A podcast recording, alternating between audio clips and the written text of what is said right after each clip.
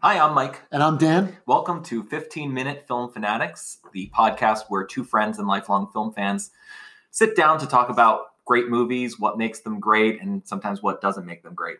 And in the first segment, we always talk about the big picture, the big takeaway. Now, this week, we're going to be talking about The Godfather. Uh, Mike, I don't think there's a lot of disagreement among us about The Godfather. No, it's a great film. I think if there's any debate at all, it'll be about what the greatest scene is. Right, the nuances and things like that. So there won't be a lot of uh, uh, fisticuffs in this episode, right?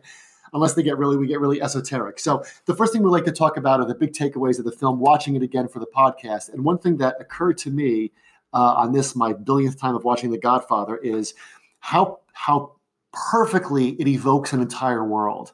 And I think certain movies are really, really good at that. Like as soon as you turn them on, you're, you're immersed in this world. And I start to think about what other movies are like that. Like I thought about Casablanca, mm-hmm. I thought about Goodfellas, I thought about um, 2001, I thought about There Will Be Blood. I think that's a great think, example of an entire world. And I think it's from the first frame, you begin watching The Godfather, you start to look at the corners of your screen. You start to look at what uh, bit players are doing. And it's remarkable how completely immersive the experience is. I would agree with that. And I think that that first scene of the wedding really is, yeah. is the perfect introduction uh, right. into the world. I, I was surprised in kind of looking up some fun facts too about The Godfather, uh, how much uh, geekdom there is about The Godfather, Absolutely. about who's a capo and what the structure is. I feel like every Godfather fan at home has like an FBI corkboard up with the little pictures and faces and who and who works for who. But I think that that's part of the immersion, or that it has its own vocabulary and its own diction. I think is why people get so stuck in the universe of The Godfather. I don't, you know, I don't. I think that there are other great movies, but certainly this is maybe the most rewatchable film that I can think of off the top of my head. It might be. There's that great bit. I don't know if you ever saw in The Sopranos where, where Tony walks into the, the back room somewhere and they say, So which one's better, uh, one or two? And Tony's like, I'm not having this debate again. I cannot have this debate again. And um, we were talking earlier about you know whether or not we think of one and two as one big movie. And there's you know there's pluses and minuses in that. Maybe we could do that in another podcast. But um, what would you say watching it again for today? So if my thing was immersion, right? What was your big takeaway from seeing it again? So I was actually going to say the way in which the film manipulates you into becoming part of the part of the family. I, I, I won't say part of the mom. Right. I'll, I'll, say part of the family. And there's there's really only two ways that you can react uh, emotionally uh, or morally to the film, and you, you have the Michael response and the Kay response. And I think that it's it's kind of like uh, if you've ever seen a oh movie, Michael, if, if you ever if you've ever seen a movie scene where uh, the two parts of a train start to come apart and our heroes kind of split between them as they start, to, it's morally ex- exactly like that. M- Michael and Kay show up to the wedding, their the right. symbol of union uh, as a unit. Let me introduce you to to my family, and uh, I think that there are moments even now watching it for the hundredth time where I'm very frustrated with Kay for not understanding, and then right. frustrated with Michael for the decision making. Right. You know, and I, I think that that's uh, utterly symbolized too by uh, the the the moral backbone. The person who makes it okay for me is the presence of Vito through the movie and Marlon Brando's wonderful, wonderful performance. I never wanted this for you. But I as, never wanted this as he starts to fade out of the fade out of the movie, I think that things get much starker. The movie gets more dramatic and less and less fun. Right. So you can understand almost like being part of the family as long as there is a godfather. A lot of this makes sense as soon as he's gone, you have to figure it out for yourself. That's where the the divisions come in. And that's a new way too. I mean, that's what Godfather Two is about: is that Michael is not his father. Right. Michael is not the man that Vito was. Right. It's also interesting. You just said it makes you it makes you feel like you're in the family as opposed to in the mob. Because, right. because, it, and I don't mean like the mob family, like uh, like the Sopranos turned on its ear, but I mean you really do care about the family you know more than the uh, organized crime aspect of it and that's what gets you sucked in right and about are you going to go michael's way or kay's way Absolutely. So the in, the film sets you up to understand the ways in which Michael thinks, or right. be, or because he doesn't think that way at first and comes to think that way. I think that we're seduced into it. So I'll, I'll give you an example. For example, when Fredo is sitting down and he sides with Moe Greene. Right. Before you see Michael's reaction or the family's reaction, I think that you're meant to feel or anticipate the ways that they'll feel. Continue. All right, so no, I, that's all I have. No, so, absolutely. But also, isn't it interesting that as the as it goes on, you start to understand. Certainly, the the screenplay is so strong that you get to understand how Michael thinks and why he thinks what he does. And he begins in the in the the family family, but ends obviously in the mob family. Yeah, and I, I think that it, in that way, it's a film very much a, about inertia, right? So that Right. the mob, the old way is, is ending as they start to get into drugs and other things. And that's what Sollozzo is all about. mob- exactly. Yeah. But momentum in the sense that Michael starts really from zero and then starts to pick up speed. But once he starts to, to pick up speed, it is exactly like a like a runaway train. Okay, great. All right.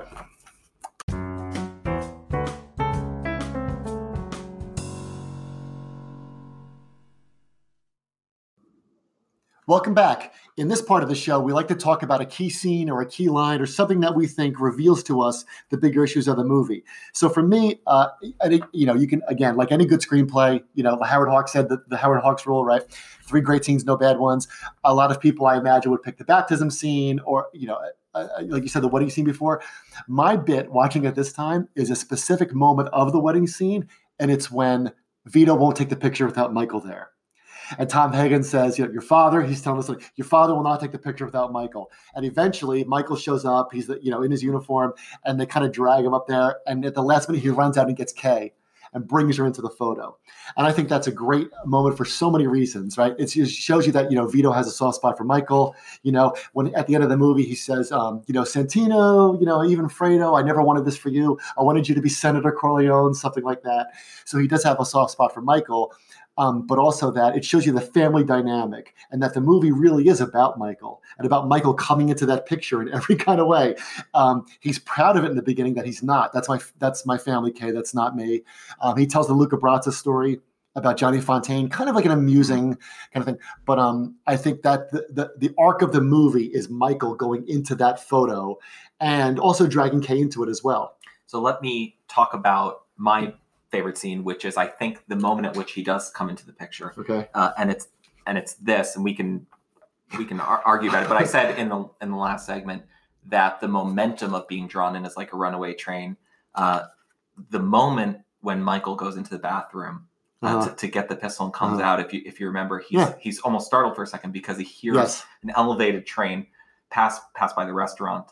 Uh, now he hears it twice. He hears it once in the bathroom. He hears it once as he's standing there about to do it. We hear the train, but there's a lot of argument about whether the the noise of the train is diegetic or non-diegetic. Yeah, that's a famous Godfather thing that, Right. that Michael really wouldn't have heard the elevated train. So I, I I believe that the first time that he hears it, when he when he's made the decision to take the pistol back, uh, is is supposed to stand for him picking up steam, literally uh, picking up momentum. And the second time comes from within him as he's reiterating to himself. And I think it's cheesy to have him look around at the restaurant or look look at anything except the two guys that he's Right. about what he's going to do.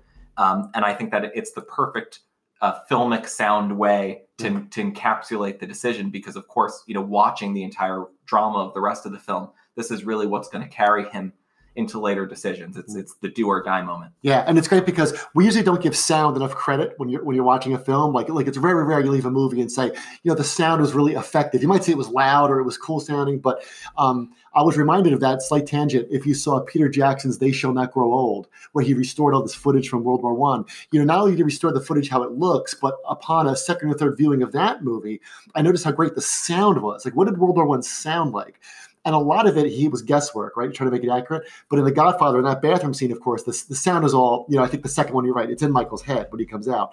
And of course, like we said before, the whole arc is Michael, you know, becoming the Godfather. The title's about him as much as it is about Vito. So let me ask you another, let me pause and ha- ask Sure. another question. You know, um, not only just how great is Al Pacino in this movie every time you see it, but I, I was even more impressed this time especially since we watched The Irishman already, which is him like totally hamming it up and going, solidarity, they wouldn't dare. Um, I can't think of a performance, and I'll tie this into Godfather 2 as well, where, where an actor shows so much restraint and makes it so meaningful. When he's at the funeral and he's watching everybody come up and trying to figure out who the traitor is, um, it's remarkable how much how much low play or how much um, downplay Michael is effective. yeah I that have make sense? a, yeah I have, a, I have a thing where there's something about great film actors they have the ability to see themselves on the screen while they're acting in other words they, they, they know what it will look like when they're doing things with their face that they obviously can't see uh, at, at the moment and there's a there's just something about Pacino's performance really where the kindness leaves his eyes, Yeah, uh, and, and it's replaced by a shrewdness or Right. panic. right. And I think that really that's an incomparable performance Yeah. for me be, for that reason. And he surprises his brothers in the scene where he's talking with his jaw broken. He goes, you know, who says you can't kill a cop? But I'll kill him myself. And then Sonny teases him, ah, what are you going to do? Nice college boy. But they're all surprised by Michael's performance there, just as I think the viewer is constantly surprised by Michael's performance when you watch it. I mean, every time you watch The Godfather, it, you can't believe how good he is in it. I really can't. It's there's it's it's almost a performance that you can't talk too much about, even that, even though we are we are now. It's just it's just something that you have to watch. But really, the the performance for me is is all the eyes. yeah, it's him staring It's at people. It, right, because in the beginning he's looking at Kay, and then he's looking at men. Right, right, absolutely. Okay, All right, see you for the next segment. see you at the next segment.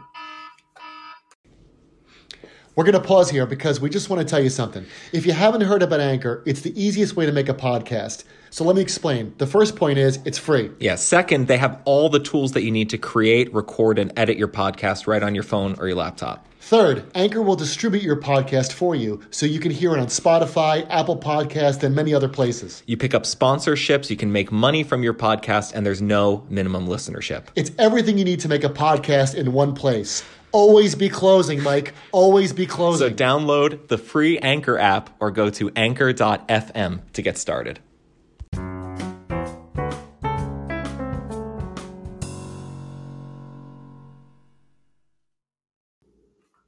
Okay, great. So in this third segment, we're going to talk about the title or the ending or our big takeaway. So Dan, I, I know you have something here. Yeah, sure. I mean, I mentioned before the title's obviously about Michael as much as it's about Vito. Um, before I even say my my little note, I'd like to say um, people always say the book is better than the movie, but not here. No, the the book by Mario, Mario Puzo said it that if the book were going to be that well known and he had known that he would have written it better. Really? Yes. I never heard that. Yeah, because I've tr- I've tried to read it, and I haven't tried to read it with uh, my monocle or something like that. But it just doesn't. And it's it's remarkable how.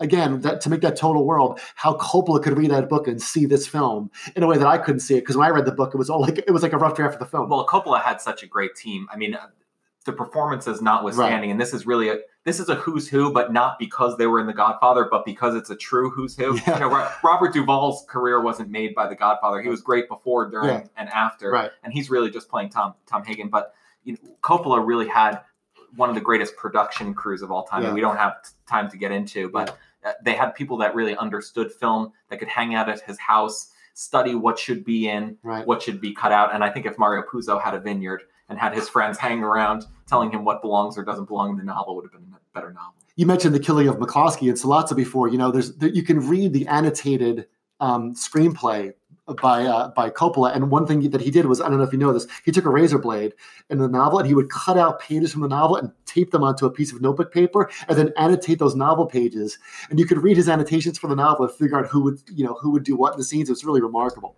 So at, at the ending, we're talking about the ending about you know the famous shutting of the door. Mhm. So before you said it's that you know Michael and Kay are two different approaches to moral decisions you see in this film, right? So you know everyone gets the closing of the door. You know just this once you can ask me about my business. Then he lies, and she's just happy to believe the lie. But then you get that moment at the end. Now, what do you make of the moment where she sees him getting his ring kissed? That certainly is a question mark above Kay's head because she she wants to believe the lie. Mhm. But she's not. A, she's not um, a fool, Mhm. right? It, that's the great moment that becomes if, to full fruition in Godfather Two when we learned about the abortion and everything, right? But certainly, um, she she has a moment of doubt there where the door doesn't close perfectly. Yeah, and I think it's re- it's because part of Kay's moral system is to believe the best in people and to believe the best in, in herself, right? So Right. We, we see her. Um, I'm not going to say that she has expensive taste, but she's obviously well dressed. She's Right. providing a good life uh, for her children. I, I think that that's part of the the quandary or the the wanting to believe it. The, I, the other half of it is that she was in love with Michael as a, as a person. Michael's whole Michael's whole thing when he comes to the wedding is that you can tell that what his definition of family is begins to narrow as the film goes on. Right. Um, you know, for Kay, family is everybody. Family is other humanity. You have no reason to kill another human being. Right. Um, you know, Michael may, might believe that, but in his military uniform, he says it's it's another kind of family. But then it narrows to maybe Italian Americans are his family. but from Italian Americans, maybe it's these specific Italian Americans. And then it narrows even further to maybe it's specific Italian Americans to whom I'm biologically related to, but I start to pick and choose who who I'm related to until he's like a little bullseye in the center just by himself and isolated. And that's why the last shot of Godfather Two is so great when he's alone on that bench, just Right. sitting there. I mean, he's narrowed it. He's narrowed uh, Fredo out of the family, certainly for sure, right? That's the whole arc of that film. So, what about you? What about you about on, on the end scene, or about other characters or points of view, or what was your, one of your big takeaways? I think that part of the key takeaway for me uh, has to do with the the baptism Mhm. scene, which is ultimate irony. Obviously, there's irony in juxtaposition, um, but there's greater irony in realizing that that Michael really has no uh, system of belief. In other words, there's the people who are he's not a hypocrite. There's a lot of People love to say he's a hypocrite. There, he's not a hypocrite. there's a lot of people at the baptism who are hypocrites. They bel they're they're going to mass. They're Right. they're observing the niceties, but they will plug somebody Right. before, during, or Right. or after. Um, Michael is not really observing them, and and we are privy to his thoughts uh, and and feelings in a way uh, that that is menacing. There's a, there's a lot of things in, in famous films that are meant to be menacing or they're they're meant to be felt. And again, I think it's a performance that's done with the eyes Yeah. when he's on when he's on the altar. And a lot of people in the room, I think, can tell that he does not believe what he's doing. I certainly don't I believe him, certainly don't. Yeah. and he he's not buying the his own BS. Right, and uh, of course their marriage is BS. When he comes back and, ha- and tries to woo her on that street, street when he sees her as a teacher, you know he already had his passionate love with Apollonia, and then we all know what happened to her. So I think he needs Kay because she kind of completes the picture. Like if you're running for office, you have to have like a oh, excuse me, you have to you have to have like an attractive waspy wife, and that's exactly who she is. She fits the bill for this thing he's about to build. But whether he believes in her ma- in their marriage, I, I, ne- I never got that sense at all. Right, Exactly, but I think that part of it is that we see the consequences Right. uh, for it, which Right. is that he's he's become the thing that he never wanted to become, but Right. but also you can tell that he actually does express some love for his father. Right? He doesn't call Yes. him dad through the whole. He calls him pop. Yeah. Everybody calls him pop. I drink- can, I drink too much red wine. It's good for you, pop. you can you can Pop. tell that Tom uh, loves Vito. Yeah. Michael has become Vito, but without love. Yes, that's exactly why, and that's why that scene is so painful when he says, "You're out, Tom." When he when he kicks Tom out of the family, and and just because he's not a wartime consigliere, and Robert Duvall can't believe it. He's like, "What do you like? We've known since we were we were infants. You're out, Tom."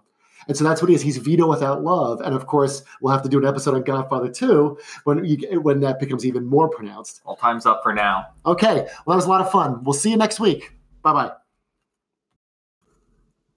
Hey, so if you like the podcast, please subscribe and rate us on Apple Podcasts or wherever you get your podcasts. You could also follow the show on Twitter at 15 Minute Film. That's 15 M I N Film.